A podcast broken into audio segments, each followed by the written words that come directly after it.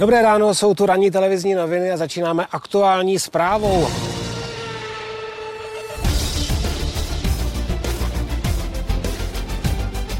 Fernando Alonso se proti všem očekáváním rozhodl opustit Alpin a přechází do týmu Aston Martin. Překvapený Alpin tak povýšil svého mladého náhradníka Oscara Piastriho a dal mu Alonsovo místo.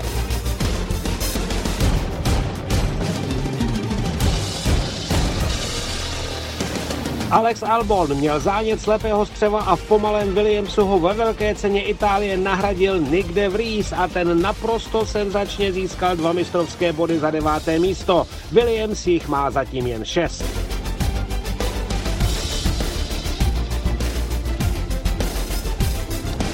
Oscar Piastri šokoval nejenom tým Alpin, ale celý svět oznámením, že za tým závodit nebude a že s ním nemá ani platnou smlouvu. Podle zákulisních informací se dohodl s McLarenem, jenže ten má na příští rok smluvně zajištěného Lenda Norrise a Daniela Ricciarda.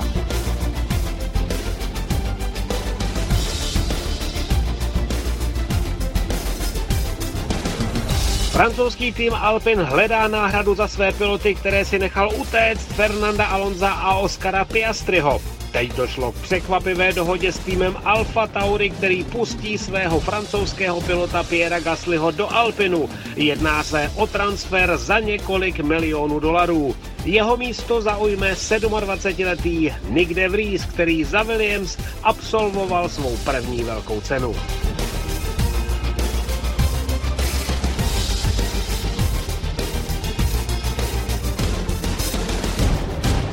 Syn Michála Schumachera Mick končí v týmu Haas. Jeho místo získal věčný náhradník Nico Hülkenberg.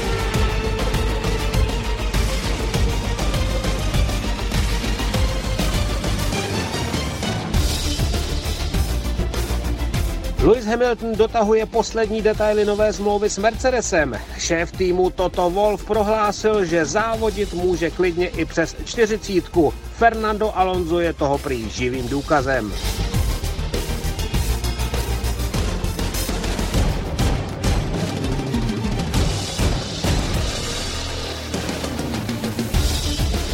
No a to se samozřejmě nabízí rozebrat eh, soupisku pro příští sezónu Formule 1, sezónu 2023, když je kompletní. Ale otázkou je, je opravdu kompletní? No i tohle můžeme rozebrat. Zdraví vás ve speciální epizodě podcastu Kolo na kolo, ve které rozebereme startovní listinu pilotů Formule 1 pro příští rok Tomáš Richter a Jiří Košta. Já tě zdravím Tomáši a zdravím i naše posluchače. A když narážím na kompletnost eh, sezóny, tak eh, co s tím Loganem Sargentem? Americký pilot, který byl jaksi potvrzen už ve Williamsu, co by týmový kolega Alexe Albona, ale on o tu sedačku teprve bojuje v době, kdy si povídáme ještě.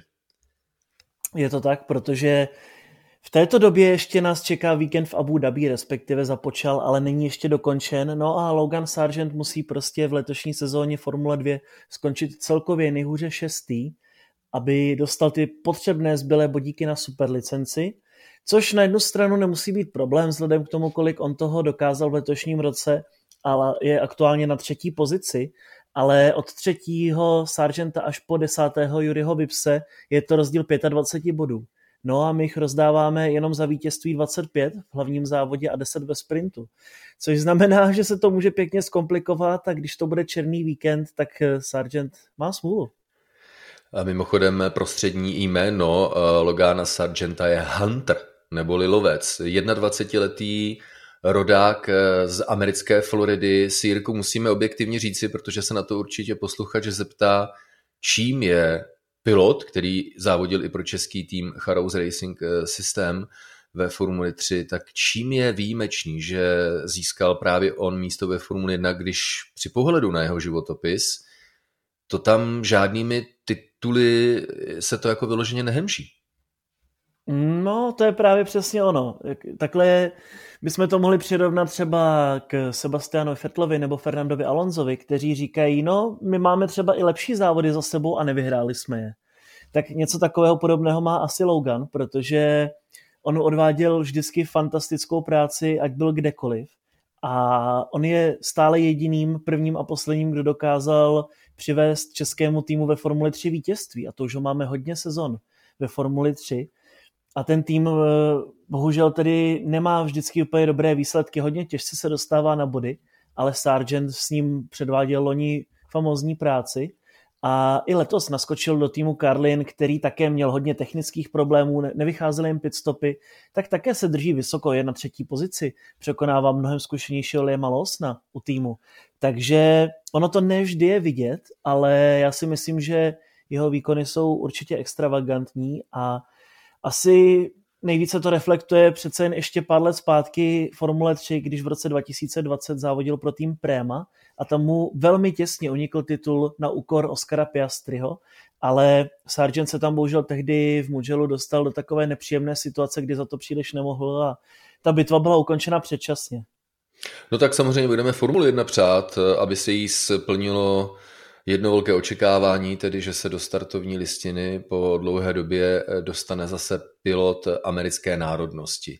A Letošní soupiska, respektive změny v soupisce z letoška na příští rok, tak jsou poměrně turbulentní, protože pouze čtveřice týmů si nechává stejnou jezdeckou sestavu jako v letošním roce. Je to Mercedes s Lewisem Hamiltonem a Georgem Russellem, Red Bull s Maxem Verstappenem, Sergiem Perezem, Ferrari s Charlesem Leclerkem a Carlosem Sainzem a Alfa Romeo s Valtterim Bottasem a Qianuem Chou.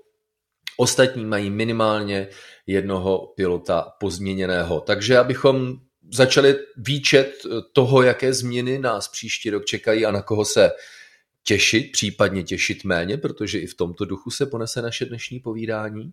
Tak začněme McLarenem. Lando Norris eh, bude týmovým kolegou Oscara Piastriho, který oproti Sargentovi má přece jenom velmi solidní CV, jak se říká, neboli životopis. Šampion Jednak 21-letý eh, rodák z australského Melbourne, šampion Evropské formule Renault z roku 2019, šampion Formule 3 s Prémou v roce 2020 a šampion se stejným týmem ve Formuli 1, eh, pardon, ve Formule, to jsem předběh možná trošku dobu, no. ve, Formuli, ve Formuli 2 samozřejmě v loňském roce. Tady to, Jirko, vypadá a ten boj o Piastriho, který jsme rozebrali v jedné z předcházejících epizod, tak dokládá, že na Piastriho se Formule 1 a tím pádem fanoušci mohou těšit, že jo?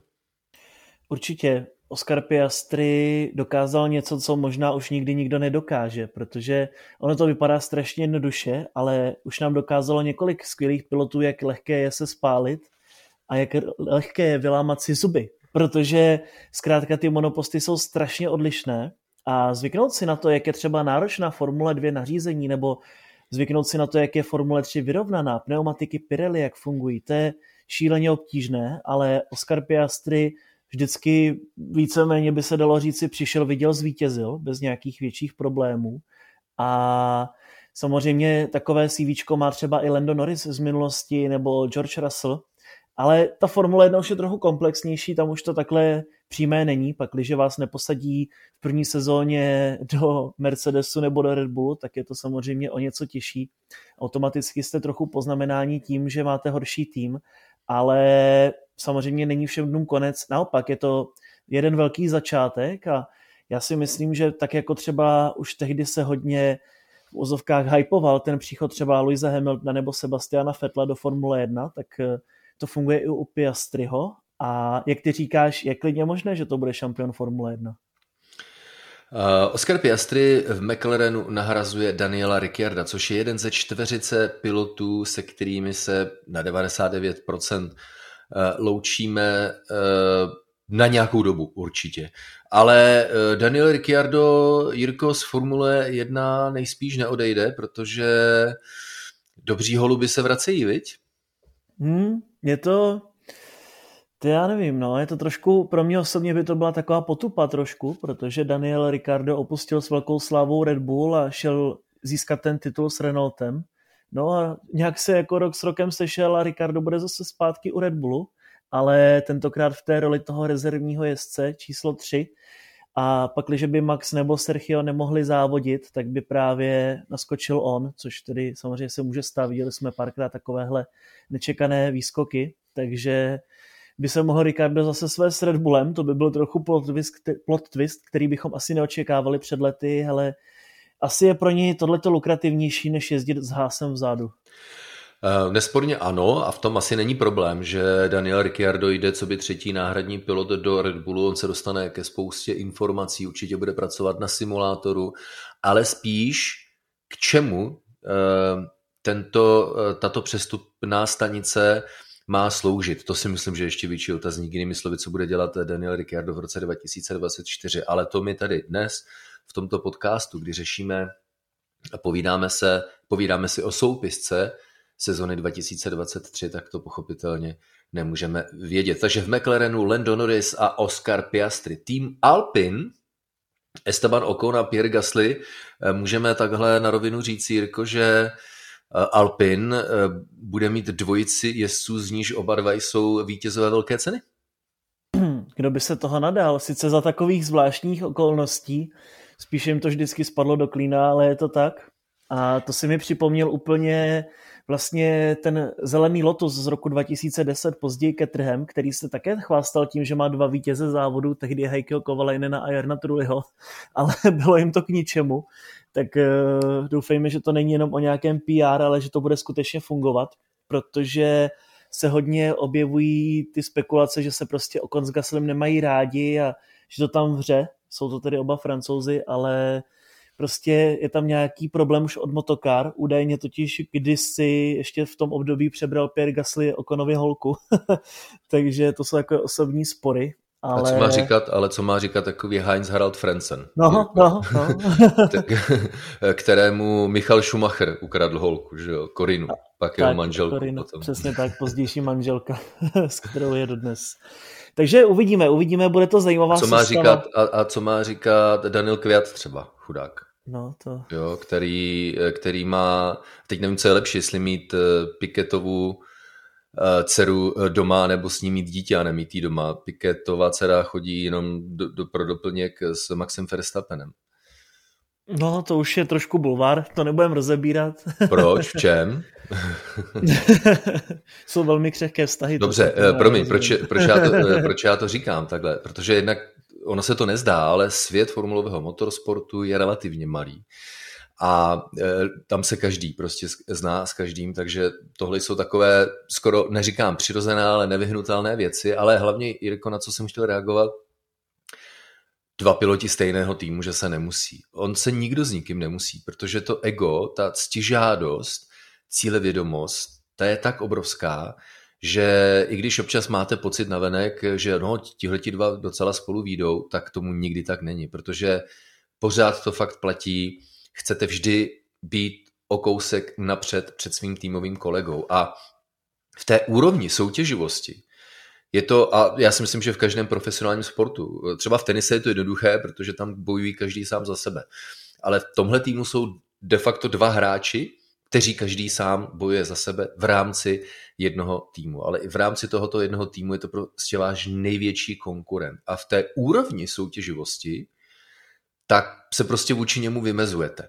A z toho přirozeně vznikají různé paranoidní pocity, že eh, o druhého pilota se tým stará lépe, má lepší strategii, dostává lepší šroubečky, křídelka, lepší motor, mapování a ne, co všechno ještě je tam prostě velká paranoja a z toho pak vyplývá prostě ta soutěživost, která jde až do úrovně určité distance mezi jedním a druhým. Takže eh, ať se říká, co se říká, nikdo se v jednom týmu nemůže se druhým pilotem. Tak to prostě Je to tak, já to znám z GTček hodně dobře, hodně zblízka a máš naprostou pravdu. Prostě je to takové to kliše, že v první řadě chcete porazit svého týmového kolegu, protože vy zkrátka, to je takový ten benchmark, jak jste dobří a o toho se všechno odvíjí a je to, jak říkáš, koro ve Formule 1 prostě, tam je to klub Piraň a je to samozřejmě hodně těžké, bude to hodně intenzivní, ale já doufám hlavně, že to bude na trati fair, protože jsme viděli mezi Alonzem a Okonem právě uplynulý víkend v Brazílii kontakt ve sprintu, takže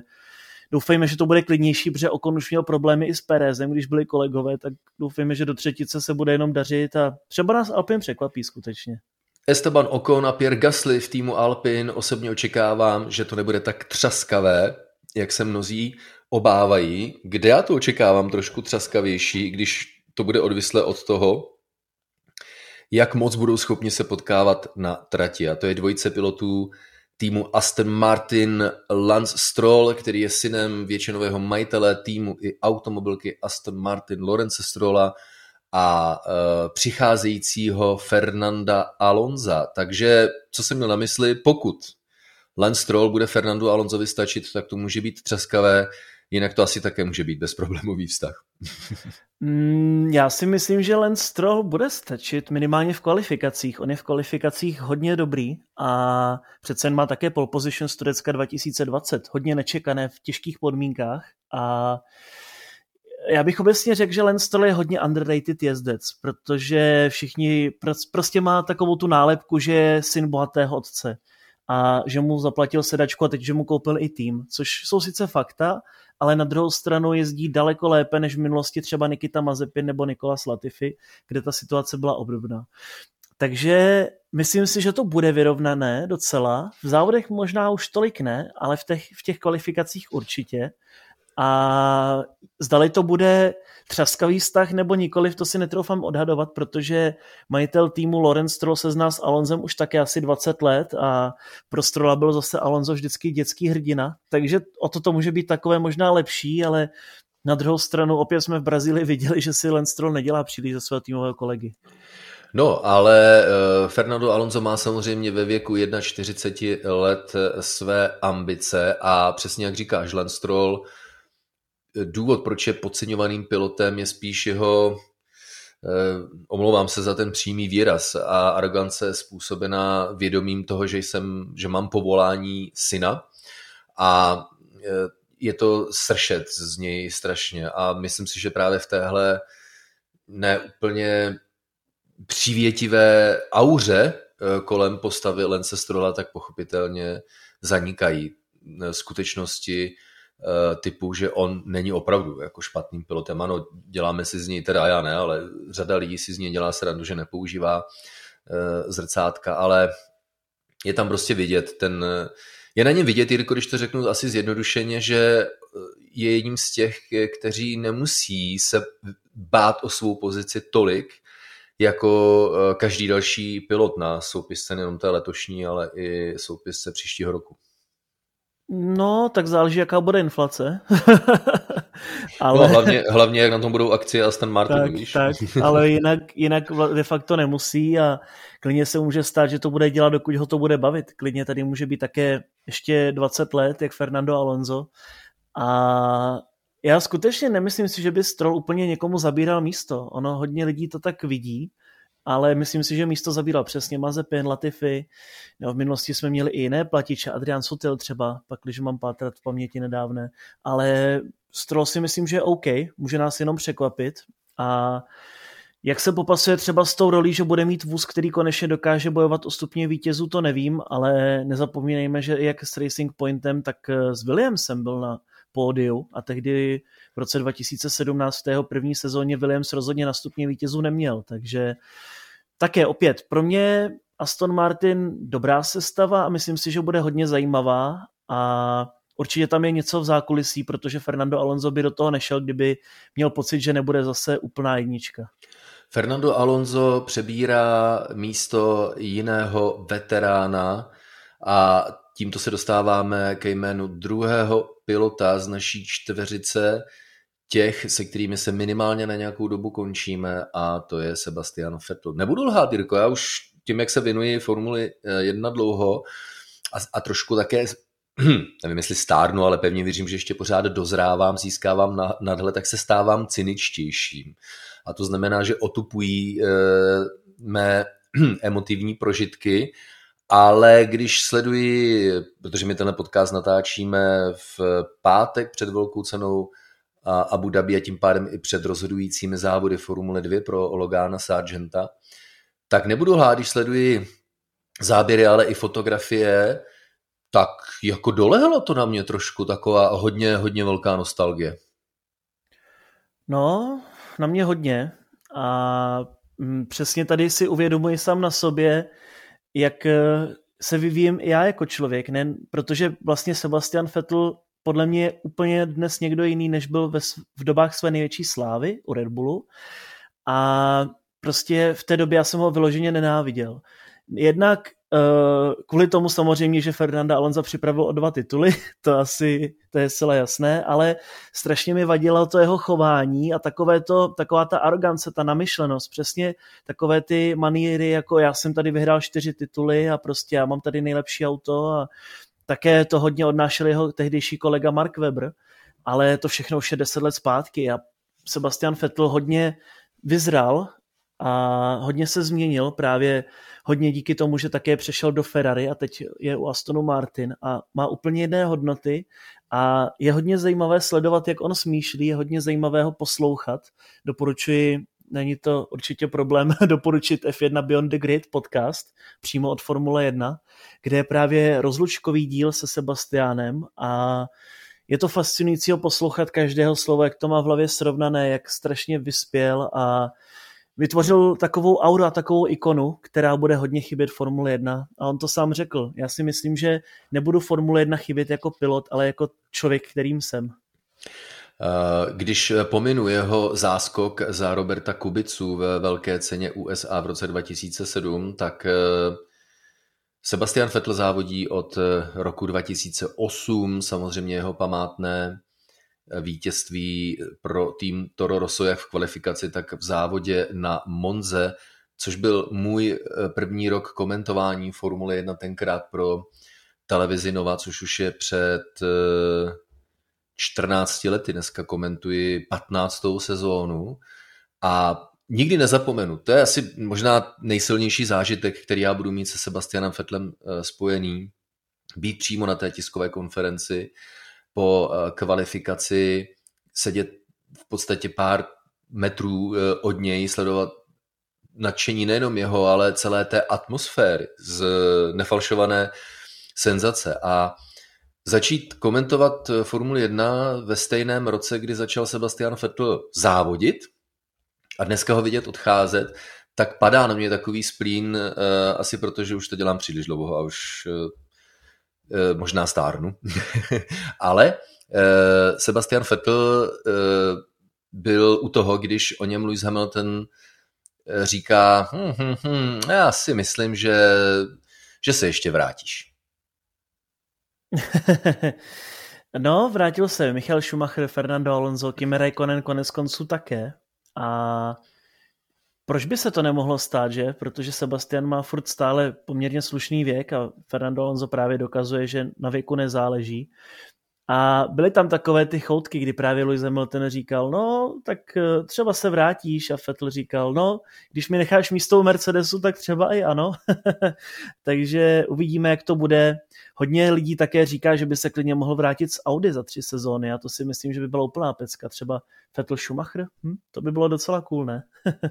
a zvoní uh, budík a probudíme se z těchto uh, intenzivních snů. Uh, každopádně jeho fanouškům, tedy Sebastiana Fetla, bych to strašně moc přál, ale nikdy nevíme dopředu. Překvapilo nás tolik pilotů, kteří se vrátili do Formule 1, přesně jak si zmiňoval, ale přijde mi, jako kdyby to mentální rozpoložení u Sebastiana Fetla ve fázi jeho života, kdy očividně on e, má v hlavě vnímání světa přeci jenom trošku jinde než jako průměr, tak by mě to překvapilo, kdyby se vrátil, protože on si myslím, že má v plánu jiné věci dělat. Možná se vrátí v nějaké exekutivní roli, já nevím, třeba manažerské roli, něco takového, ale myslím si, že vrátit se v roli pilota Formule 1 notabene za tři roky, tak e, by byl prostě pro něj Eh, jakýmsi životním eh, krokem zpět. Doufám, že to nevyzní blbě, ale přemýšlím, Mirko, nad tím, jestli tedy Sebastianu Fetlovi uděláme speciální epizodu podcastu Kolo a Kolo, nebo,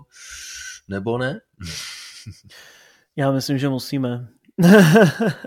Popřemýšlíme nad tím. Ale eh, jdeme tedy dál, protože se dostáváme k týmu, se kterým právě Sebastian Vettel vyhrál svou první velkou cenu, byť se ten tým dneska jinak jmenuje, a to je Alfa Tauri. Když odešel Pierre Gasly, a rozloučil se tak, nebo loučí se tak se svým týmovým kolegou Yukim Tsunodou, tak jej musel někdo nahradit. My to už samozřejmě nějakou dobu víme. Je to ve svých 27 letech debitant ve Formule 1, když zaskakoval za Alexe Albona ve velké ceně Itálie. Nick de Vries, rodák z Nizozemska, mimochodem celým jménem Hendrik Johannes Nicasius de Vries, Velmi respektovaný eh, pilot, který vyhrál šampionát Formule 2 v roce 2019 a myslím si k překvapení mnoha lidí nepřestoupil do Formule 1, Mercedes ho tak nějak uklízel, že uklidil do Formule E, kde právě s Mercedesem získal eh, titul mistra světa a už v to možná ani sám nedoufal, ale Nick De Vries nastupuje a nastoupí, eh, když si vezmeme, že se narodil v únoru, tak mu bude 28 let, tak v 28 letech, Jirko, Nick De Vries eh, absolvuje svou debitovou sezonu ve Formule 1 příští rok. Věk je jen číslo, Fernando Alonso proves. Každopádně jo, hele, existuje. Ty, kdyby, kdyby Fernando Alonso byl jediným závodníkem, který by startoval ve velkých cenách Formule 1, tak eh, pro tebe ty velké ceny stejně budou vzrušující. Mm, to je další věc. tak, ne, ale, ale, ale ono ve finále i Michal Schumacher ve svém věku nebyl úplně špatný. Tam prostě šlo jenom o tom, že jsme se o tom bavili, že tam byla trošku jiná filozofie, trvalo mu, než pochopil pneumatiky Pirelli ale na druhou stranu netřel bídu, nebyl vzadu. Prostě byl o něco málo za Rosbergem, někdy byl před ním, ale nebyla to žádná tragédie. Kimi Raikkonen také jezdil dobře. Tu poslední sezónu už trošku odflak, to si myslím, že už mu to bylo fakt jedno, ale jinak jezdil pořád dobře, když Ferrari dokázal ještě vyhrát v roce 2018, to byla možná i jeho lepší sezóna než v roce 2007. Takže myslím si, že De Vries Naopak to je pro něj výhoda a velká, protože má zkušenosti, má to v hlavě srovnané a ukázal nám to už letos na Monze. On prostě od startu do cíle jel, jak kdyby byl ve Formule 1 třeba třetí, čtvrtou sezónu. Řekl bych, že moc dobře ví prostě, co dělá a u toho přemýšlí. Byť tedy piloti z Formule E o něm říkali, že je nejagresivnější z celého pole, tak eh, doufejme, že to bude jinak. Formule E je samozřejmě trošku jiná než Formule 1, ale De Vries si to naprosto zaslouží. Spíš mě překvapuje, že to je nakonec Alfa Tauri, protože máme strašně moc juniorů, kteří čekají na svoji příležitost a že takhle sáhne Red Bull jinam a ještě dokonce k Mercedesu, to je něco, co jsme neočekávali, ale Helmut Marko si to obhájil tím, že prostě po té Monze si někde v zaslouží místo ve Formule 1. Ale hlavně Alfa Tauri se potřebuje také eh, posunout eh, s odchodem Dietricha Matešice půjde výhledově Alfa Tauri jako tým Formule 1 svou vlastní cestou. Jednoho dne se eh, oddělí od křídel Red Bullu a tím pádem je právě čas myslet na, budouc, na položení základů pro budoucnost týmu a v tomhletom ohledu Nick De Vries eh, není uh, úplně špatná uh, volba. Alfa Romeo jsme zmiňovali, Valtteri Bottas a Keanu Chou zůstávají a tím pádem se dostáváme k týmu Haas. Jedna si z nejemotivnějších změn pro příští sezonu Kevin Magnussen pochopitelně zůstává, protože má smlouvu na sezonu 2023, ale už jsme tušili nějakou dobu podle zákulisních informací, že Mick Schumacher skončí, to bylo potvrzeno a příští rok pro tým Haas vedle Kevina Magnusena bude závodit Nico Hülkenberg. Nico Hülkenberg. Suck my, suck my balls, mate. Uh, no, je to také, také takové hodně zvláštní, protože Mick Schumacher, OK, sice letos zničil tři šasy a bylo to hodně milionů navíc, ale na druhou stranu by si Haas měl také sáhnout do svědomí, že oni prostě vůbec nezvládají strategie, to tam dělá asi cvičená opice a že ten vůz prostě jde postupně dolů. Na začátku roku to bylo jednodušší, ale prostě ty finance Haas nemá takové, jaké by potřeboval. A přestože máme rozpočtové stropy, tak ty peníze jim opět chyběly.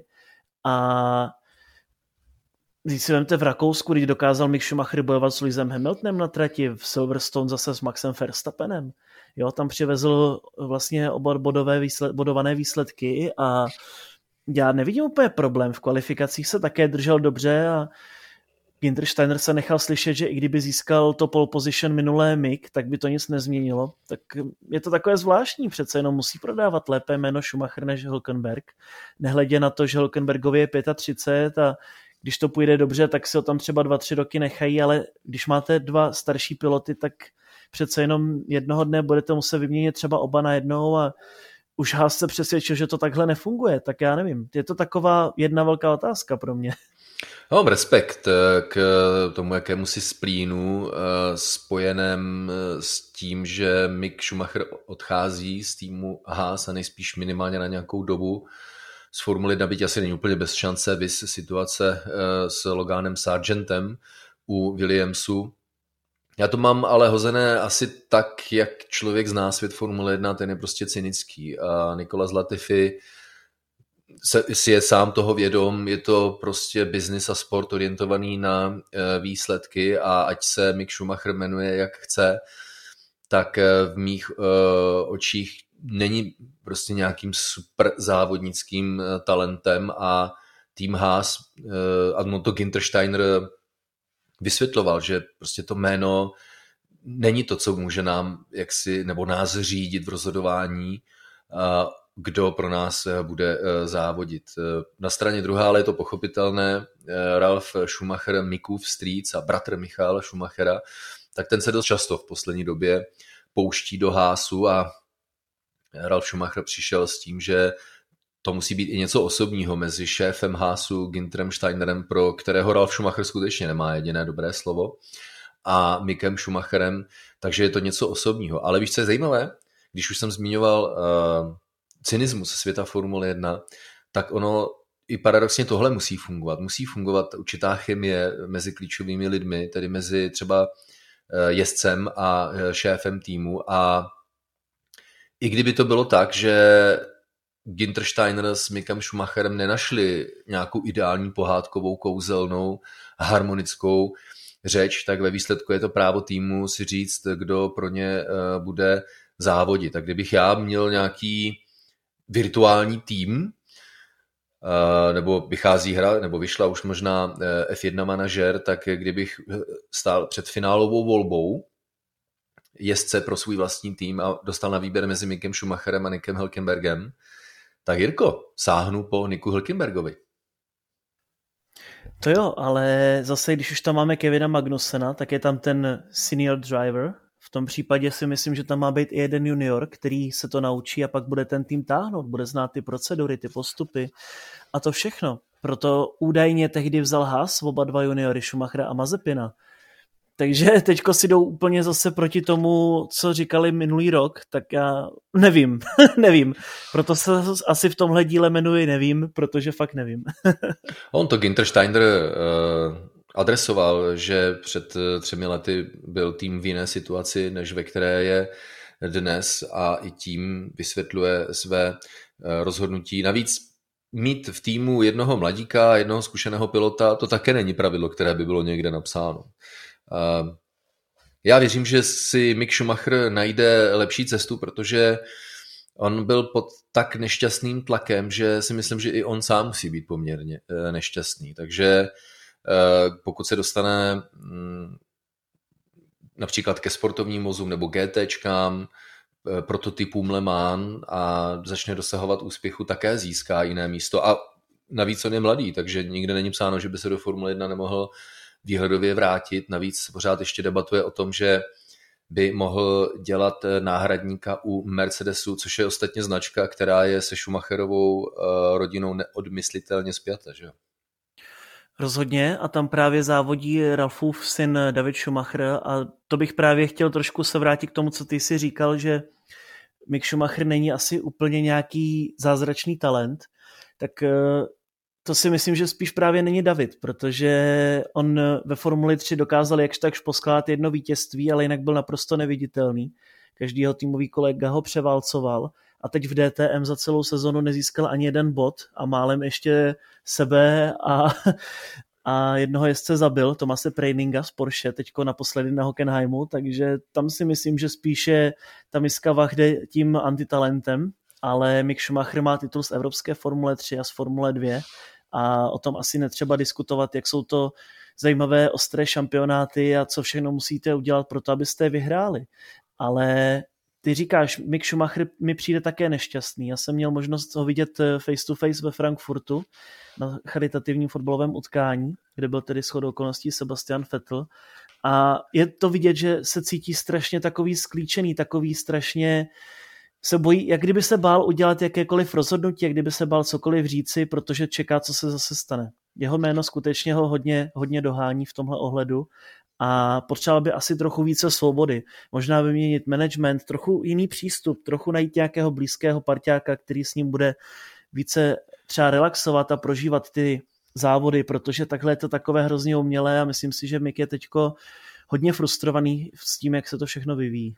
Navrhuješ vyměnit management Miku Schumacherovi a možná určitě ano, protože když zmiňuješ Davida Schumachera, syna Ralfa Schumachera, tak eh, ten má taková angažmá, byť eh, je si možná horším talentem, nebo ne tak velkým talentem jako Mick Schumacher, tak eh, zkrátka v tom světě Formule 1 a v motorsportu to funguje tak, že ten dobrý management potřebuješ a pak se dostaneš k lepším angažmá, být seš třeba horší pilotem než ten, kdo se k němu nedostane. A když jsi zmiňoval, že není potřeba diskutovat o e, Schumacherových titulech v nižších e, formulích, tak kdyby nás slyšel Dan Tiktum, tak by Jirko určitě nesouhlasil. Mm, myslíš ten, co jezdí ve Formuli E poslední teďko? no, myslím, myslím ten, který s Mikem Schumacherem o titul bojoval právě. Jo, je to, je to tak, ale Dan Tictum to je zase úplně, úplně odlišné spektrum, protože ten by dneska závodil pro Red Bull nebo pro Williams, kdyby nebyl tak prostořeký, takže Určitě. zrovna jeho bych si úplně neto nebral jako na porovnání. Uh, to jsem ani nemyslel, spíš, že eh, se dá o některých věcech, eh, které vedly k tomu, že Mick Schumacher získal tituly, přece jenom debatovat, i když říkáš, že si to žádnou debatu nezaslouží.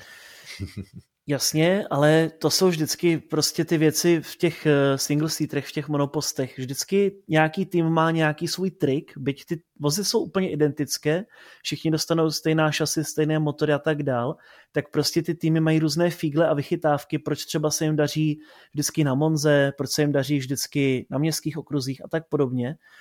A tehdy v Evropské formuli 3 to bylo vždycky o týmu Prema v těch posledních letech, ale i tak měl tam silné týmové kolegy ve Formuli 2 také. Tam zase závodil také proti silným soupeřům, tehdy byl jeho kolega Robert Schwarzman, takže já bych to úplně neopovrhoval. Schwarzman také působí jako velmi kvalitní jezdec, ale to tak prostě, myslím si, že příležitost Schumacher dostal tedy, bohužel ji asi nezužitkoval tak, jak měl, ale to nemusí být nutně špatně. Vidíme, že ty roční přestávky jsou poměrně běžné a třeba se Schumacher vrátí v sezóně 2024. On hlavně na to má věk, že se může vrátit. Eh, někdy je eh, i dobré eh, ve věku, ve kterém je způsobem, jakým se o něj starají, prostě udělat ten krok stranou na nějakou dobu, zase o kousek dozrát, najít svou pevnější půdu pod nohama a pak jako silnější se vrátit zpátky. Takže na rozdíl od Fetla u Mika Schumachera bych se nedivil, kdyby se do Formule 1 vrátil. A samozřejmě bych byl za něj a za jeho fanoušky hrozně moc rád. A tímto se dostáváme k Williamsu, už jsme zmiňovali, Alex Albon a Logan Sargent, ten je tedy jediný s hvězdičkou v době, kdy posloucháte tenhle podcast, tak už víte, jestli se to Sargentovi povedlo a nebo ne. Každopádně myslím si, že mm, Sargent je, eh, a už jsme ho probrali na začátku, dobrým doplňkem do soupisky 20 pilotů sezony 2023, ale nutno také poznamenat, že Logan Sargent je pilotem, který střídá čtvrtého se závodníků, se kterým se loučíme, tím je Kanaděn. Nikolas Latifi, smutný hrdina závěru uh, loňské sezóny, myslím si, že i to, co se pak dělo ze strany eh, některých částí veřejnosti vůči němu, tak ho mentálně a psychicky trochu zlomilo člověk, který je hodně velký sympatiák, člověk, se kterým byste si fakt chtěli zajít eh, na pivo. A v případě Nikola Latifiho nebyly tam ty výsledky, ale u něj mě tenhle konec Sirko upřímně mrzí. No, tak zase, když budeme to brát, že jde o výsledky a ve Formule 1 obzvlášť, tak se s tím nedá zkrátka nic dělat. Jak ty říkáš, jako osobnost musí být Latifi hodně zajímavý a na nějakých těch videích, které má s Williamsem, jako vypadá velmi zábavně, velmi zajímavě, jak ty říkáš, na pivo bych s ním klidně zašel také, ale prostě Formule 1 je zlá a tam není prostor pro přátelství. Prostě tam jde o to, jak je jezdec rychlý a viděli jsme, přesně teď to vidíme třeba na Miku Schumacherovi, kterého mají fanoušci hodně rádi, že to je vlastně úplně jedno. Pak, když nemá výsledky, které tým očekává, tak prostě musí opustit kolotoč a nedá se nic dělat.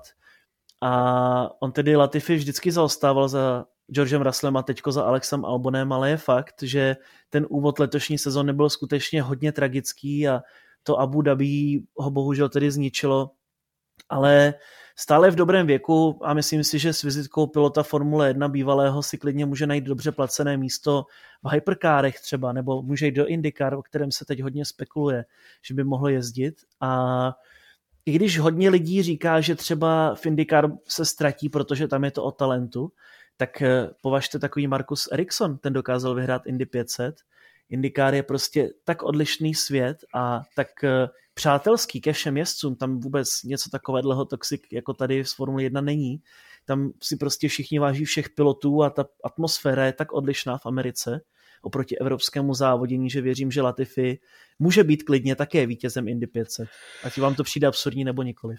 To nesporně. No a s představením soupisky eh, pilotů pro sezonu 2023 nám končí ta letošní. Uběhlo to rychle a já nikdy nemám rád takovou tu smutnou atmosféru spojenou eh, s koncem sezóny, takže jsme to Ostatně mimochodem, Mirko, to je důvod, proč já jsem opustil od pořádání akcí loučení se se sezonou, protože mi to přišlo smutné a e, přesunul jsem se do vítání sezony, což je hezčí. E, vítání sezóny v roce 2020 nedopadlo úplně podle představ, respektive ta akce jako taková byla dobrá, ale ukázalo se, že není moc co vítat, což jsme v tu dobu nevěděli. A pak jsem měl v plánu ještě uspořádat jednu mimořádnost, kterou zastavil COVID. A ten už je tedy ne pryč, ale mezi námi takovým nějakým běžnějším způsobem. A to znamená, že jsem se mohl k této myšlence vrátit, oprášit ji a uvést v život. A tady, jak jsme vám slibovali, máme pro vás velké překvapení, protože už e, od této chvíle se můžete společně s námi těšit na vítání sezóny, které proběhne formou mimořádné věci. Kolo na kolo live živě. A kromě toho, že přijdou formuloví komentátoři, eh, nevýmaje mě, pokud eh, ne, nemáte nic proti, tak rád uvítám samozřejmě svého sparring partnera Jirku eh, Koštu a také komentátora Formule 2 a Formule 3 Pavla Fabriho. A jako speciální host přijde Luděk Staněk. Pokud si myslíte, že nevíte nebo si nejste úplně jistí, kdo Luděk Staněk je, tak eh, v starších epizodách vyhledejte mé povídání s ním a oceníte, že bude, nebo minimálně uznáte, že bude na co se těšit. A to vše vyvrcholí exkluzivní, unikátní kinoprojekcí eh, filmu z prostředí eh, Formule 1 Život na hraně. A to se všechno odehraje v kyně Cinestar na Černém mostě týden před startem sezony, tedy konkrétně 25. února roku 2023. Eh, Jirko, já jsem řekl, že přijdeš, ale jsem se ti nezeptal. Přijdeš, prosím tě? No tak jo. A těšíš se, prosím tě? Jo. ne, samozřejmě, s velkou, ale ty, s velkou ty, radostí. Ty mě, ty mě promotéra téhle akce dělat nebudeš. By to nejde. samozřejmě s velkou radostí přijdu kolo na kolo live, to bude cool, protože jakmile řekneme něco špatně, tak si to hnedka odpískáme, takže to bude dobré, ne? To bude zajímavé a budeme mít i nějakou interakci určitě od fanoušků přímo na místě. E, to je hlavně na to je to mířené. Nebudeme si povídat e, tak moc a intenzivně, jak si povídáme tady, protože to mm, by vás eh, asi nebavilo tolik, jako když to posloucháte přes podcasty, ale naopak my si chceme popovídat s vámi. Takže nosným prvkem eh, před tím, než nastoupí Luděk Staněk a tímto ho strašně zdravím a moc děkuju, že přijal pozvánku, tak eh, bude interakce s vámi, zma budete se moci ptát a tímto si budeme povídat s vámi. Takže pokud chcete, už teď zavítejte na stránky sinestar.cz, vyhledejte si kino Praha Černý most, sekci akce a už teď si můžete eh, koupit vstupenky, které pevně věřím, že třeba budou i dobrou originální uh, příležitostí pro uh, vánoční uh, dárek. Ale než ta akce nastane, tak se v mezidobí samozřejmě ještě hodněkrát uslyšíme v podcastu kolo na kolo. No jo, ale ještě jednou si pojďme připomenout, jak to tedy vypadá s jezdeckou sestavou, o které si určitě také budeme povídat, pro sezónu 2023.